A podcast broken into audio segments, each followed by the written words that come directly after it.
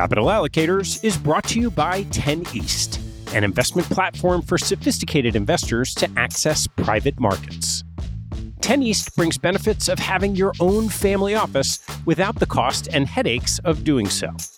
It's founded and led by Michael Leffell, former deputy executive managing member of Davidson Kempner.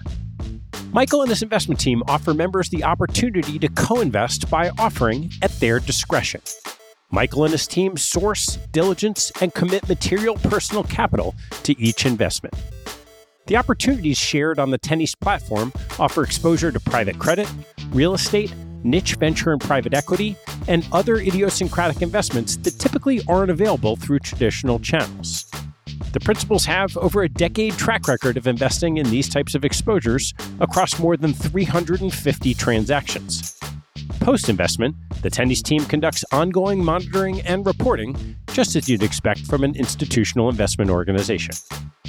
I've known Michael for about a decade, and after becoming impressed by the quality of 10 East offerings, its research process, and high quality investment team, I became an advisor to the organization and investor in multiple offerings. You can learn more and join me as a member at 10east.co. That's the number 10 east.co.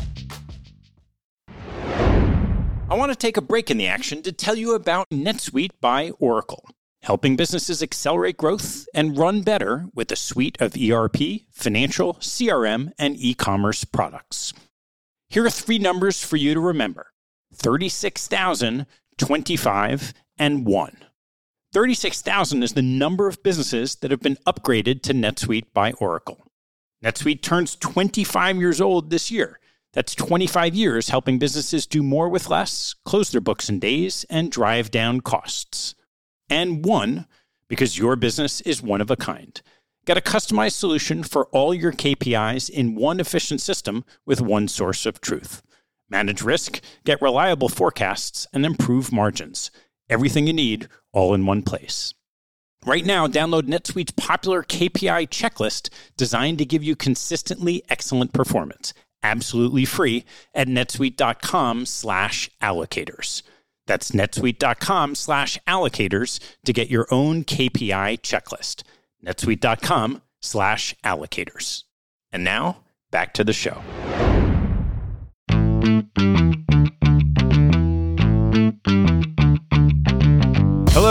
I'm Ted Seides, and this is Capital Allocators.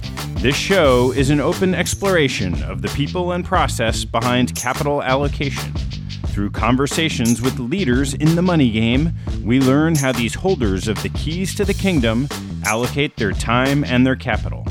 You can keep up to date by visiting capitalallocatorspodcast.com. Shortly after I finished the interviews for the Sustainable Investing mini series, Black Lives Matter took center stage in the United States. I asked around and discovered that the subject is uncomfortable for many to discuss, and that while many CIOs are interested in being part of the solution, most are not familiar with the underlying nature of the problem or the actions to take as a result. This mini series, Diversity, Equity, and Inclusion Awareness and Action, is a four part introduction to the issues at hand. We'll explore what's been going on for a long time and hear what some are doing about it.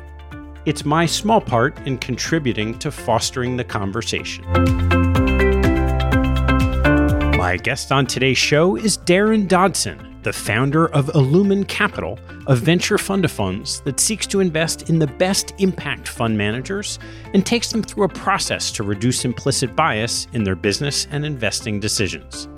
Our conversation covers Daryn's early experience with discrimination work backing more than a thousand entrepreneurs in post Hurricane Katrina New Orleans, board work at impact focused Calvert Funds, and launch of Illumen.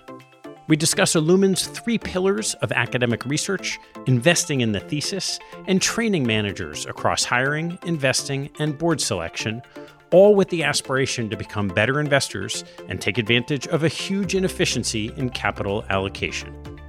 Please enjoy my conversation with Daryn Dodson of Illumen Capital in this continuation of our mini series on diversity, equity, and inclusion.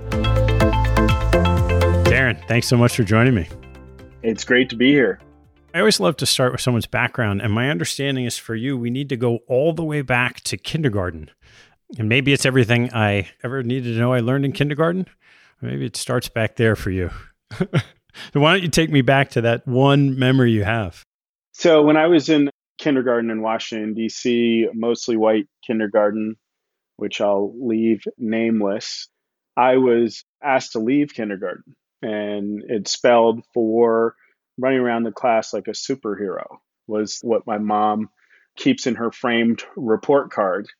And my parents took my side as a young black boy at the time and took me to uh, another kindergarten that was more conducive to superheroes. But I would later learn in some of the research that we do within our firm in collaboration with Stanford University from one of the leading folks in the world on implicit bias that black boys are over expelled by 4x the rate of their white counterparts. And that does two things that end up in almost every industry and every academic program, governments, across the US spectrum. And what that does is it artificially inflates the idea that students that aren't black boys or white students in class are doing something better when they aren't. And it automatically over disciplines black students for doing the exact same thing. So it's powerful research and that's one of the insights that is true not only within early K through 12 education, which is one of the areas I love to invest into in edtech, and why it's so important to get bias out of the products and services and firms that are developing those critical interventions. And also, it's uh, really important upstream within investment ecosystems as people continue to grow up and be contributors to society we need to unravel all of that, but I guess I need to start with what kind of superhero were you trying to be? I was probably trying to be Black Panther, but I didn't know it. I mean, we had one of the things that we're also working on funding as a firm is companies that build images of Black and women superheroes. And whether we were looking at He Man or Superman or Batman or or all the folks that I was seeking to be like at the time. I think there's a new set of superheroes today that are helping others to see the possibilities in their lives and careers and making a difference in society. So that's been with Luke Cage and, and others being launched within the last couple years. That's been really exciting to watch. I think I was pretty much Superman trying to fly around the classroom and make a difference for students that sometimes were getting a bit, some flack from the teacher at the time. So clearly, you know, a formative lesson for you in discrimination, and we'll, we'll come back to that. Where did your interest in business first get started? So, when I was about 14 years old, I created a bagel sale at my high school in Washington, D.C., and it expanded to multiple other high schools. I also had a wonderful mentor that helped me understand business through running a carpet cleaning company when I was about 14, 15 years old. So, by having the opportunities to really be exposed to a 30 or 40 person operation and company and seeing the difference that it made in the lives of people, we had a team that spanned uh, West African, Honduran, Russian, Czech, people from many different countries working together in a synergistic way to clean the largest hotels in the country. And that taught me a lot about sales processes and and leading people at an early age. And I was really excited by the idea of business and then also how business can make a difference in society and people's lives. So, how did that roll forward into the beginning of your professional career?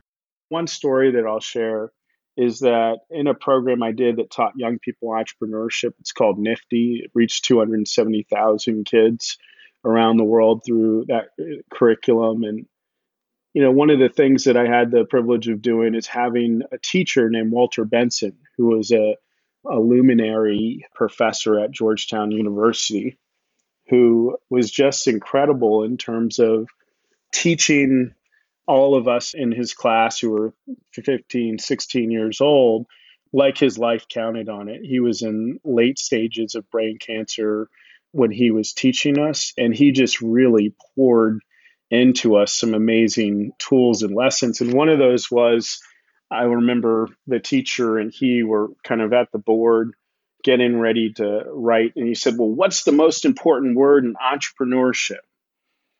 And this is when he had been taking some pretty heavy medicine to attack the cancer. And he would show up full 100% every day. And he drew a big F on the board as a chill kind of moved through the class. And then he drew a couple letters away, a C on the board. And then he turned to us and he said, It's got a U. And it turned out that the word was focus. He said, Focus. And I think that that's always been a word that has stuck with me since Walter Benson shared it with us in the class at that time that has guided my entrepreneurial mindset. And when I ended up going to Duke, spent some time working with the student government to try to build sustainability models and, and things of that sort through business endeavors. And then immediately after leaving, found ways to help unlock the dream of not only home ownership, but business innovation within marginalized entrepreneurs at the Self Help Credit Union and the Center for Responsible Lending. The barriers to creating businesses are enormous. And I thought businesses are one of the ways people can break the cycle of poverty. So is home ownership. And there's a big tie between the two. So if you can create a home or buy a home, you can leverage that home to create a business. And in my first job at the Center for Responsible Lending, what I saw was a systematic extraction of wealth from home ownership and the number one way in which people reach the middle class as a result of predatory loans, essentially. And these loans would overcharge people because they were black or Hispanics, which was basically a specific hit on the American dream that was powerful to have opportunity to work with 60 attorneys on trying to develop statewide frameworks of which we passed a number of them in 2002 to 2005 to stop that to the tune of 9.1 billion dollars a year in savings for those that were overcharged in that process of buying the biggest purchase of their lives. So then I understand you then dove into helping out after Hurricane Katrina. That's right. After doing anti predatory lending work for three years in policy, I ended up going to Stanford Business School where I worked on trying to understand how to create businesses that would not destroy the net worth of low income homeowners and focus on unlocking this hidden potential within the economy and helping people to see things like the lifetime value of a customer across race and not inhibited by the race of the customer.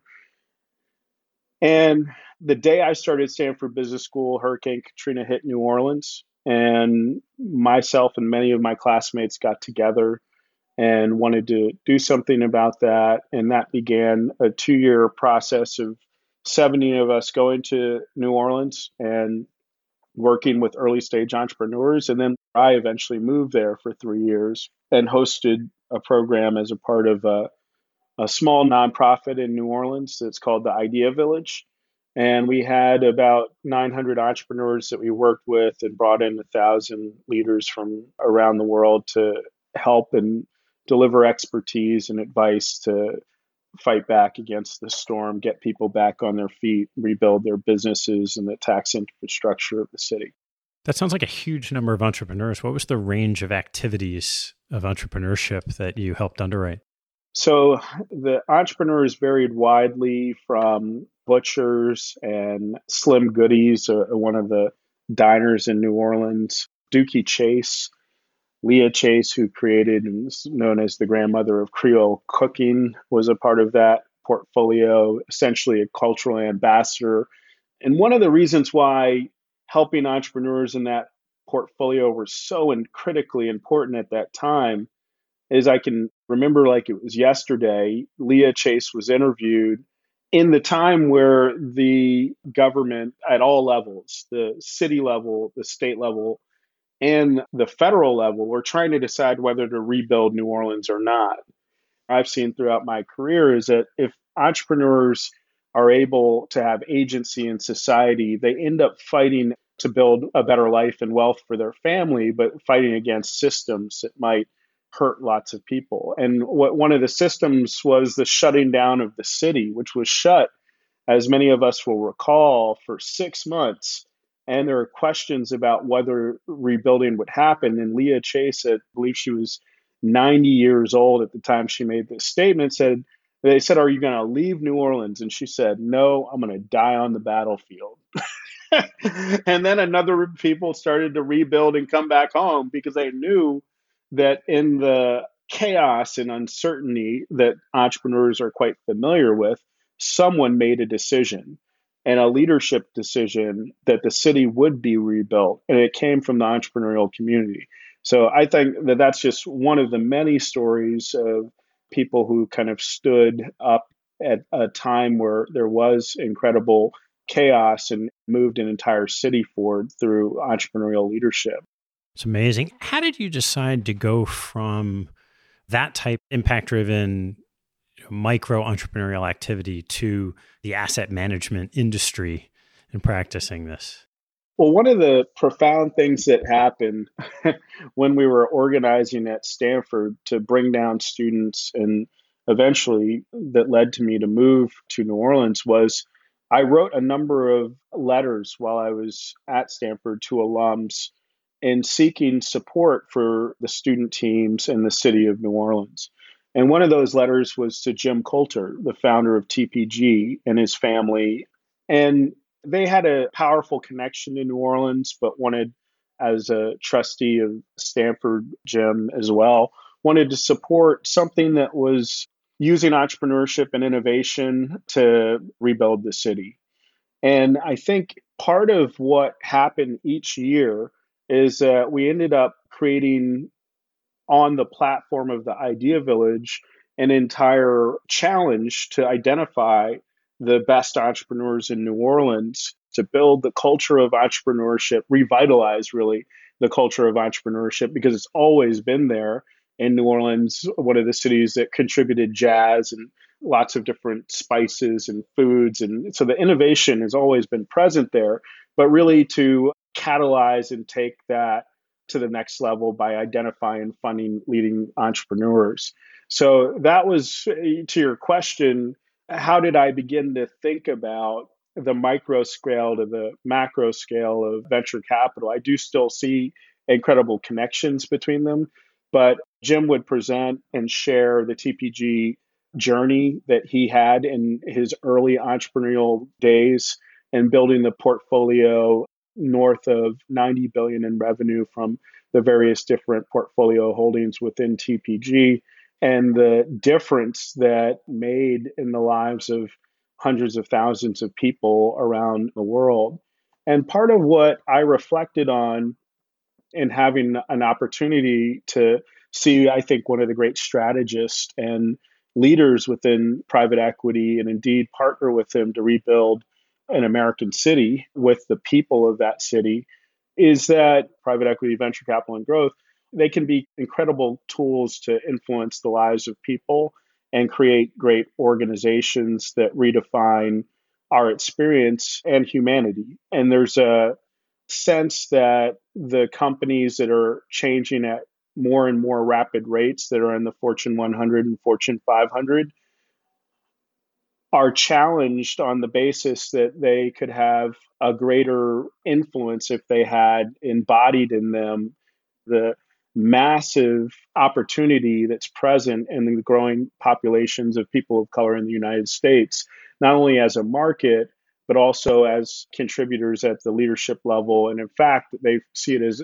it's quite strange that asset management is 1.3% of $69 trillion in capital that are managed by one of the largest demographics of folks on the planet, being women and people of color. And yet, for 30 years of attempts and tries to develop entrepreneurial talent and the talent of fund managers of color, the system has effectively failed to reach where we think optimality lies.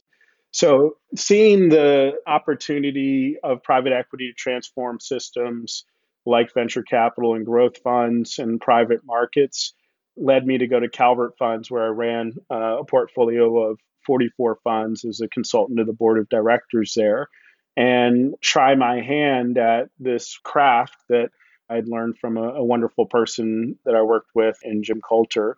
And in a very different way, as Calvert's mission was to tirelessly look for the best and most transformative companies in the world and funds in the world that were dedicated to impact investing. So that was the whole focus of it.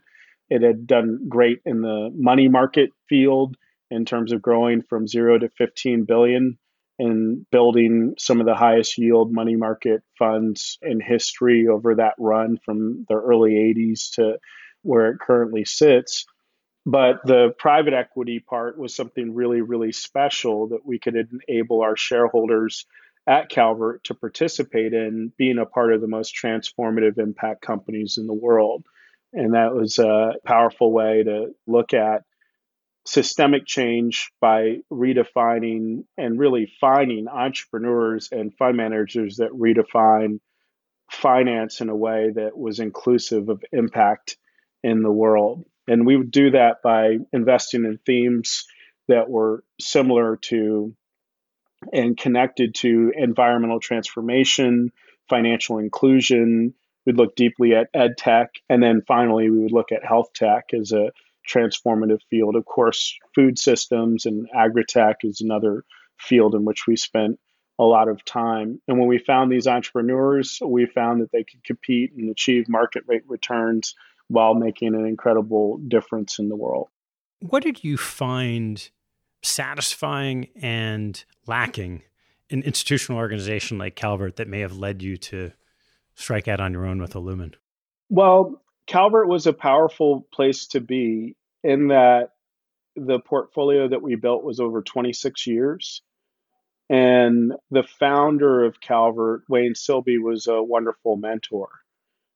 I think that more than it being about Calvert, part of what I found is that when I was talking at a, a conference in Africa or in Asia, the UK, whether I was in Mexico, Brazil, I was seeing largely white audiences in the investment rooms that I would present to on impact investing.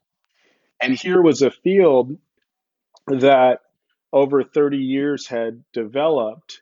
And if you ask people within the field of impact investing why they were doing what they were doing, they were doing it to solve a lot of investing to achieve market rate returns, the ones that I'm sort of closest to. And of course, it was shareholder dollars invested into this. So I thought about that a lot as we deployed investments, but also to make the difference in the big problems of the world.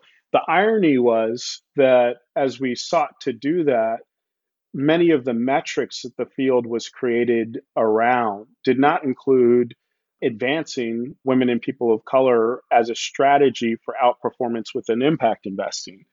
And part of what we found as our team deployed the capital at Calvert is we found super high outperformers that were both women and people of color led funds.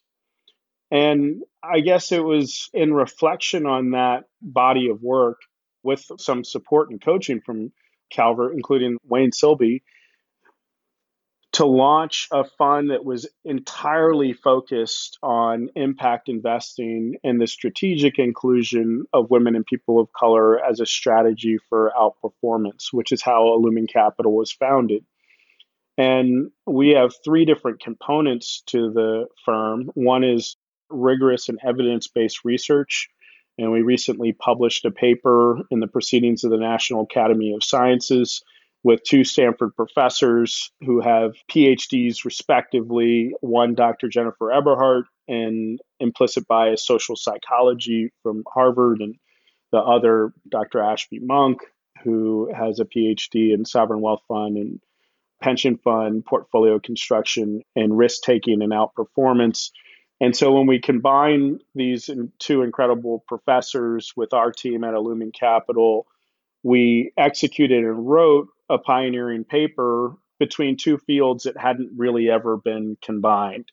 So when we looked at Daniel Kahneman's research and Thinking Fast and Slow, the behavioral economic frameworks that showed when you reduce bias, you can increase returns over a thousand company studies with McKinsey.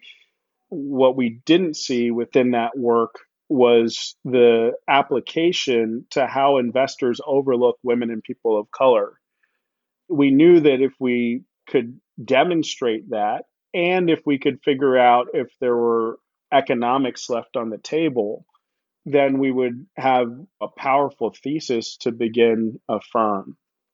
And that's what happened. So we secretly tested 180 asset allocators managing over a trillion dollars in capital. In almost every situation that an asset allocator looked at, a high performing black led fund and a high performing white led fund, when they looked at these two cases, we rotated only the race of the leader of the fund and the asset allocators it was as if they made up stories when they saw the race of the leader of the fund and artificially discounted their ability to execute on strategy artificially discounted their ability to raise capital and made up these collections of different stories that led and would likely lead to the undercapitalization based on the exact same track record of performance and all other credentials of the managing director of the funds. So, what that means for us as a firm at Illumen Capital is that there's a whole world of people out there that are outperforming and consistently getting dinged for no other reason than a race.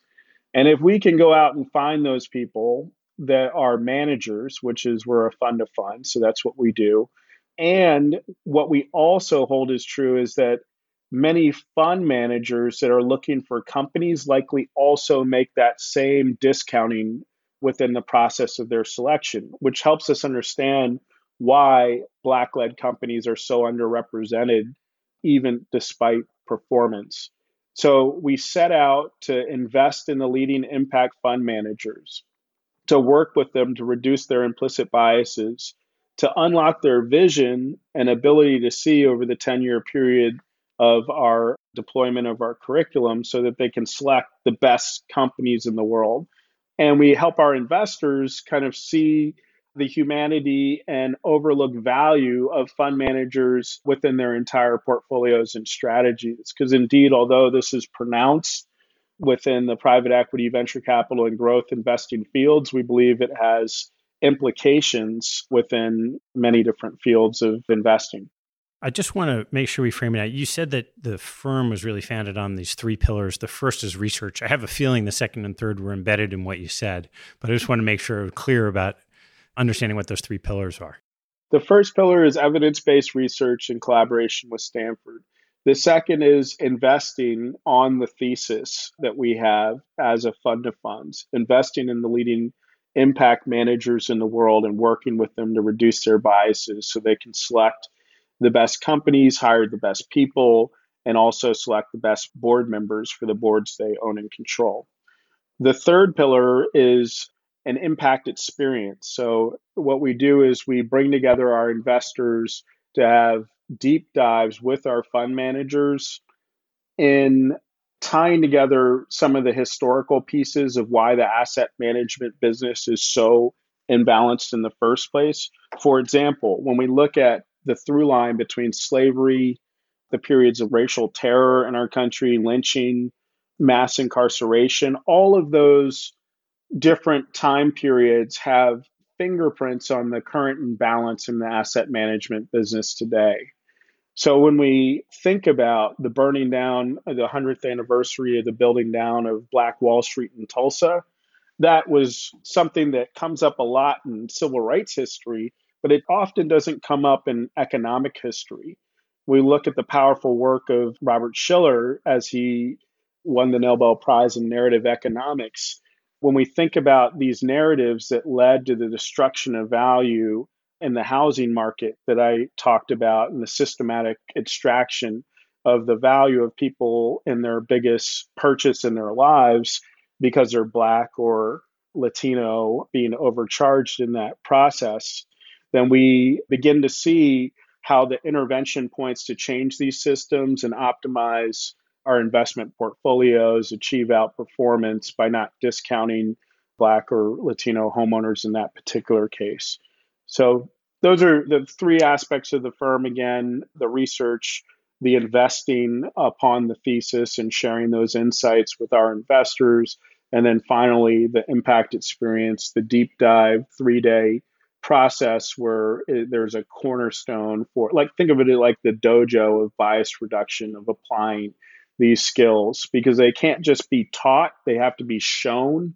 And again, this is developing a practice of reducing bias within our investment hiring and board selection practices.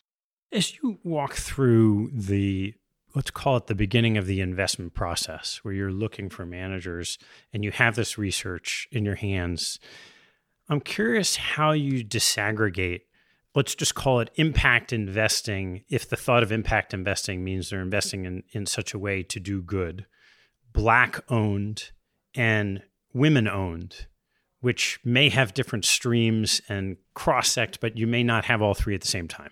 So the basic macro thesis and i can get to the micro conversation is that if 1.3% of 69 trillion dollars is invested in black and women owned firms and led firms, then suddenly there's a massive opportunity. One way that we think about capturing that opportunity within our process is one we state publicly that we're open and seeking Black led, women led, Latinx led, Indigenous led private equity, venture capital, and growth led funds.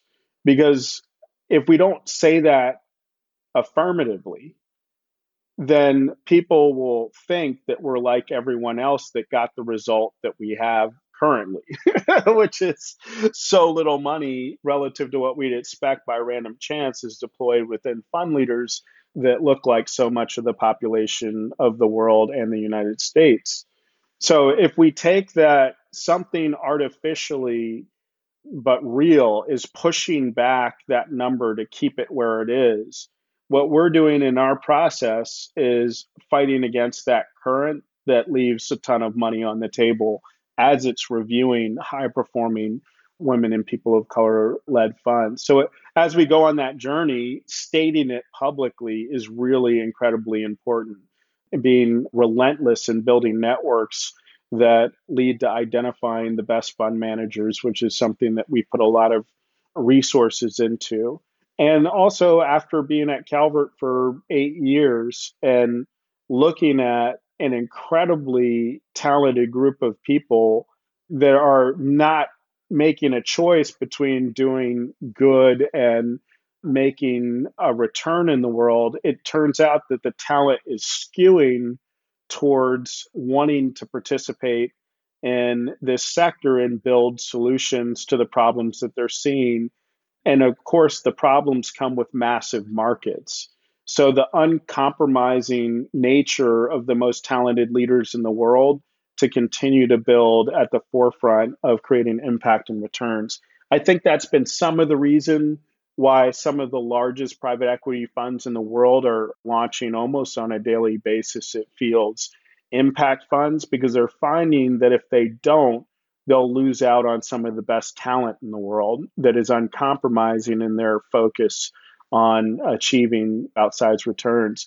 Now, within that analysis, because impact investing was also unfortunately has some of the biases of the broader financial system that lead to lower percentages of women and people of color being invested in.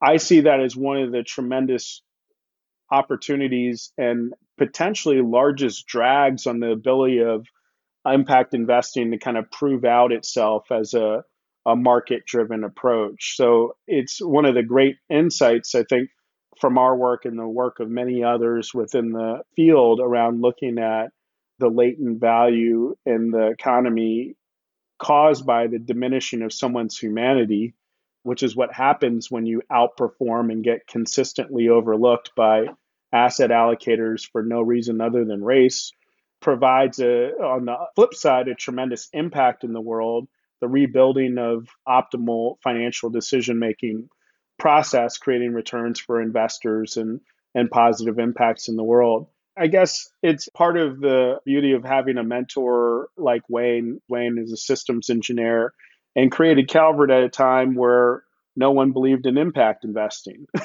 and, and even though it could be and grew to a $15 billion footprint over time, I think there was not deep interest until the asset class began to perform and people found that they'd vote with their values and their investments. And if they had an opportunity to do the same without trading off returns, that they would take that decision forward. And my thesis is if they can invest in people that are likely to be the best people in the world to run funds and companies that have been historically overlooked to no fault of their own because of the biases in our investment processes, then that kind of unlocks a tremendous amount. I know when you go from the macro and then moving down towards the micro, one of the people that introduced us, Joel Wittenberg at Kellogg, they focus more on racial difference because, and one of the reasons he says is when you start talking about women, it ends up only being white women. And so I'm curious as these cross sect and you go through your process, let's say you have a, a, big pool, does it matter to you if it's a black man or a white woman? And when does the race and the gender differences cross sect?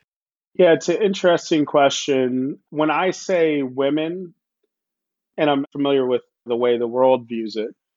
I mean, Afro Latino women, Black women led funds, of which we've invested in both Black and Afro Latino led funds that are, are female led.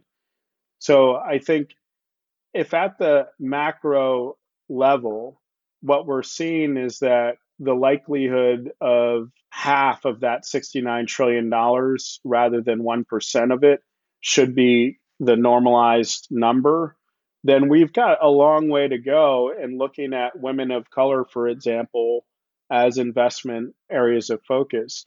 But what we also realize is that implicit bias affects all people, not just white men, not just white women, but black women and black men too. When we look at the research, what we see is that it happens to be mostly white men currently in the asset management business that have power and control, which is one of the reasons why at Illumen Capital, our investments look like the optimal portfolio of the world. It includes women and people of color within our portfolio and structure, which to me and us at Illumen Capital means Black women and Afro Latino women and other women of color led organization and funds, but also includes white male led funds because we realize that reducing the bias that all of us has is the challenge that we're setting out to solve for such that we can achieve higher returns. And if you think about it from a systems basis, if you develop a model that is only investing in women and people of color, one of the challenges with that is that white men control 98.7% of the asset management business. So it sort of doesn't create the systematic change that's necessary, but by building a cohort of fund managers that look like the optimal portfolio of the world, we would argue that that is to achieve the highest returns that would include aspects of all the different groups that we've mentioned so that they can work on reducing bias together and educating our investors that manage over a trillion dollars in capital on how to compete with that information. That's our model because what we're after is reducing the bias that Daniel Kahneman and others, Thaler, have proven prevents optimal returns. How do you think about investing in, let's call it minority led funds? as compared to investing in existing funds that have outstanding minority recruitment and promotion practices, but may be majority led? If we look at the amount of species of birds in the sky, we see a lot of diversity. When we look at a garden and we look at the biodiversity, we see a resilient ecosystem, a prosperous ecosystem has a lot of biodiversity in Yellowstone recently reintroduced wolves, and suddenly all the flowers came back and things that were out of balance for many years because the rabbit population overgrew resulted in a rebalancing of the ecosystem. And part of what I see is that the question really is what makes the current system optimal that should be answered rather than what makes Daryn's philosophy or investment analysis on a manager of color. And I'm careful to not name them minority fund managers, mostly because they're the majority of what we would expect in the world by population. And also, when we look within the complexity of different populations of people of color as it maps to the talent that we'd expect to see within the asset management business, there's a big opportunity, just like there would be in many other areas that are sort of under investigated, misunderstood. I remember when Andy Rachleff, my venture capital professor at Stanford Business School, said there are two conditions that need to exist for a major win in, in venture capital. The first is that the entrepreneur is non consensus. In other words, if you went around to most of the people in the world, they'd say, Well, I'm not sure if that's going to work. And the second is that they're right. So when we look at that framework, I could be wrong that there's not a massive opportunity in many of the most talented people in the world, but I think our Stanford paper helps to buttress the idea that that's likely true. That a black entrepreneur that's high performing, that's right in front of someone's face, that's allocating assets, would artificially discount them only because they're black, right? So that's part of the reason why we focus on fund leaders of color. And that's part of the reason why we help our white led funds understand that that's something that we don't indict them for, but we need to get fixed in order to get and select the best investments in the world. And there is, that's the financial analysis, but I don't want to leave the human analysis out in the cold because it is messed up to outperform and get overlooked only because of your race.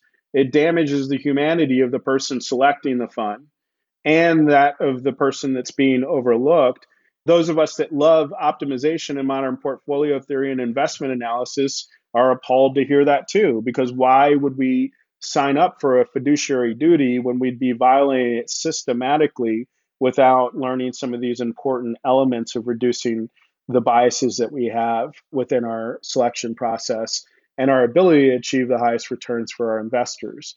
So it feels like a perfect storm of sorts of opportunities for those that can figure this out. One of the things you mentioned earlier was a 10 year training process. And I'm curious, what's different in thinking about the changes that need to happen over a 10 year period compared to a probably a two or three year period that most in the industry think? Well, many of the challenges that we're working on were cemented over 400 years. So uh, I kind of think 10 years is a short time frame for innovation, given how difficult the systematic embedded processes and wiring in our brains are. Kahneman's research inside of behavioral economics cites that people in their own fields of speciality will be subject to biases by the changing of just very small framings of questions and processes. So, in this training and process, I think in some martial arts practices, like uh, achieving a black belt, you don't know exactly when you're going to be there. But for those of my friends that are martial artists, usually what happens is when the white belt and early age five, six year olds come marching in, their first question is, When do I get my black belt? And then one of my friend's dads used to, who was a black belt and one of those that brought karate to the United States, he would take off his black belt and give it to the five year old. And they say, no, no, no, I want to earn it. and and this process of behavioral change, the process of developing situational analysis, what we see within the research of implicit bias and bias in general is that it's situational. So what you're training to see is the situations where it's most likely to occur. And then once you identify those situations, then you have your intervention set to focus on those specific situations, much like martial arts. So when you're training for a situation where there may be three opponents or one opponent, or they come with a, a frontal attack or a body attack. So you have a different toolkit for each of those different scenarios. So we have defined the different situations, build the interventions for those situations, and help them to train over the 10 year period to become better investors. And it might not be as important to spend a good chunk of time year over year studying and getting better at this. But because there's a $35 trillion opportunity on the other side of getting this stuff right, we believe that it is, like those we've partnered with, an essential process to one, yeah, make our world a better place, but two, to certainly compete out these returns that are hidden behind literally the race of people and the gender of people within the economic system. What's a common example of one of the situations that you see come up that people can become more aware of and correct? I'll give this one for those that are excited about becoming allies and have been allies to women and people of color within their organizations. One of the common mistakes that people make in mentoring women and people of color oftentimes is that in their organization, will, during a performance review, go easier or not. They're like, oh, this person's really experienced a lot of pain in their life. They're constantly overlooked and underestimated. And now I don't need to pile on by giving a lot of critical feedback in a review. Well, the opposite is true based on research that those that don't get the feedback that they need in order to punch through the next promotion or place in their career will ultimately not be as successful as those that do. So that's just a common misunderstanding. It can be true in an entrepreneurial investment process, it can be true in a hiring promotion process, and it can also be true in sharing feedback to somebody that's uh, interviewing for a board position. So those are things that we have to be cognizant, aware of situationally, that our brain shortcuts to make us think we're doing something positive to help the world. And actually, we're reinforcing a system that underestimates people and doesn't prepare them for success. That's just one nugget within an entire 40 module journey of a training. What's one more nugget? Because that's so interesting. Got to ask for another one. One of the interesting things about this work is that awareness is really important. And it may seem obvious from the thinking fast and slow work from Kahneman that he's basically saying figure out the times when you need to slow down and shift from your system one automatic brain processing to your analytical system to brain processing, where you can catch some of the likely stories that System One is telling. And what I like to think about is Illumen Capital and our managers and our investors are holding a mirror to the financial system.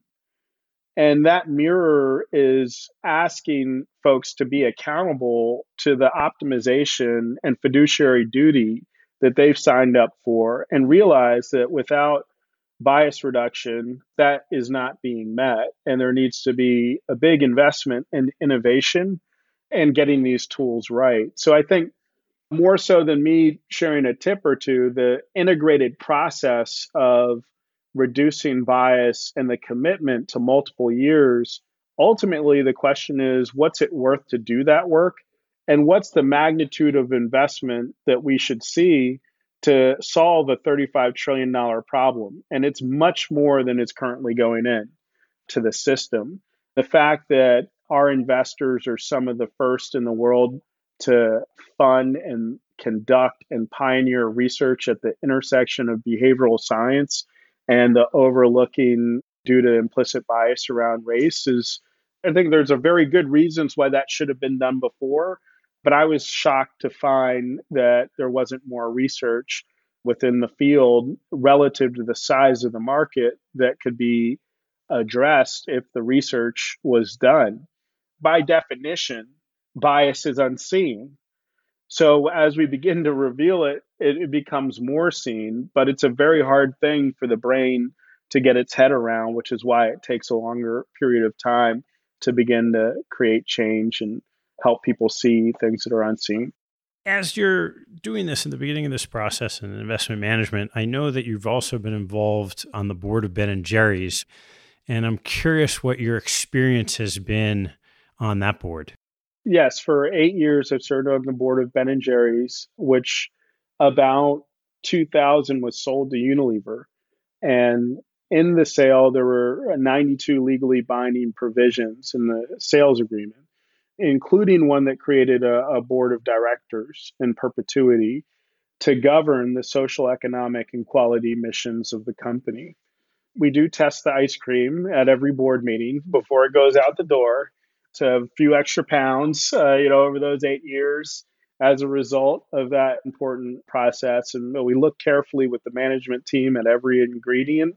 My job, along with other board members, is the, the chair of the audit committee is to measure the social impact in 35 countries around the world in which we do business and to really think about the power of a company and a set of fans that are quite loyal to that company around the world and how to support incredible activists and communities around the world to enable them to push forward the positive impact in our world. And those are in ways that we call, as a, a Ben and Jerry's community, linked prosperity. So we think about as we build our business and resilience in our supply chain, and as we look at the ways in which we engage people around the issues of criminal justice, the people around the issues of lower pay of women of color, women in general, and raise awareness among our customer set.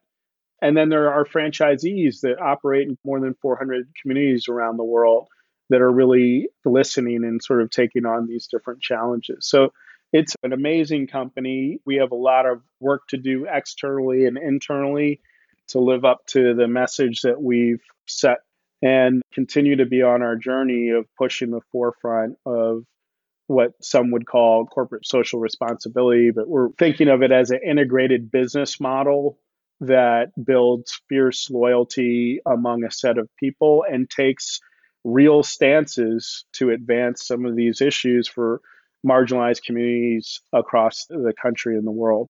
Well, Daryn, I want to turn to a couple closing questions. Just before we do that, how can people find you to learn more about what you're doing? They can reach out to me through our website, which is www.illumencapital.com. That's really the best way, or reach out to me on LinkedIn. All right, Daryn, here we go. What is your favorite hobby or activity outside of work and family? Fishing. I love fishing. I'm usually up in Redding in California on the Sacra, lower Sacramento River this time of year as the salmon are coming in from the ocean the Trinity River, another beautiful river out in Truckee on the rivers out there. More recently, I was just out on a boat in the bay with a, a number of people from communities all across the Bay Area, but not too many because we still have our COVID restrictions. And we were chasing down lingcod and Atlantic cod. I'm just enthralled by the idea that so few fish can exist in the vast ocean and of course, like investing, a lot of it is about finding the fish, you know, within fishing. You can spend 90% of your time fishing looking for the fish, just like investing. You spend a lot of time looking for great entrepreneurs and great fund managers. Yeah. What's your most important daily habit? I meditate 30 minutes a day, and that helps clear the clouds and the waves of, particularly over the last couple of months. I've been incredibly tuned in to the idea that so many people in the country right now, and be it themselves or their families, are having challenges around behavioral and mental health challenges. So that's acts as a, an everyday way to counteract an incredibly difficult time in the country and the world. So building in a place to process that and to move that through as part of my meditation practice. What's your biggest pet peeve? I think our research study reveals it. If people want to be commercial and they tell themselves that story that they are and they systematically look past people just because they're black or latino or women i think that that's a real pet peeve i mean i'm upset not only because that they violate their own standard of duty and legal requirements by law but also that there isn't always a learning mindset to be curious about what the answer might be, that they're in some ways fixed. And investors that don't learn is something that I don't like investing in or have deep conviction about because I think the world is consistently moving and we have to be tireless learners in order to do what we do really well. What teaching from your parents has most stayed with you? Well, one of my dad's sayings is that life is about peace of mind and options.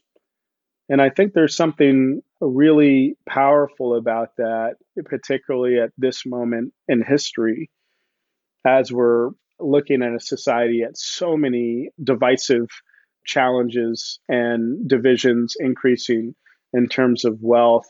And when we think about how precious it is to have the peace of mind to be able to exist as who we are in society and feel comfortable with that.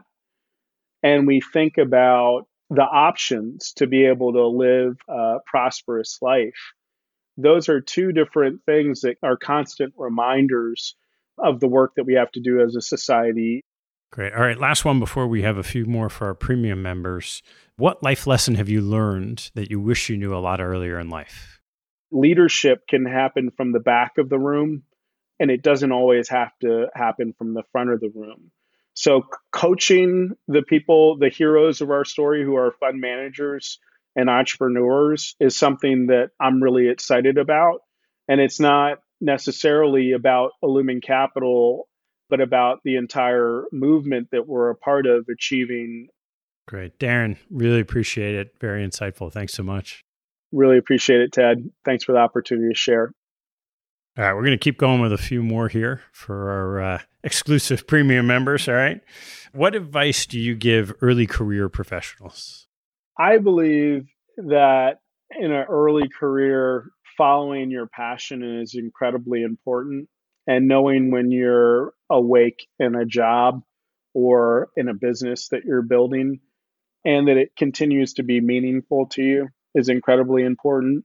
I think having a incredible mentor is really important.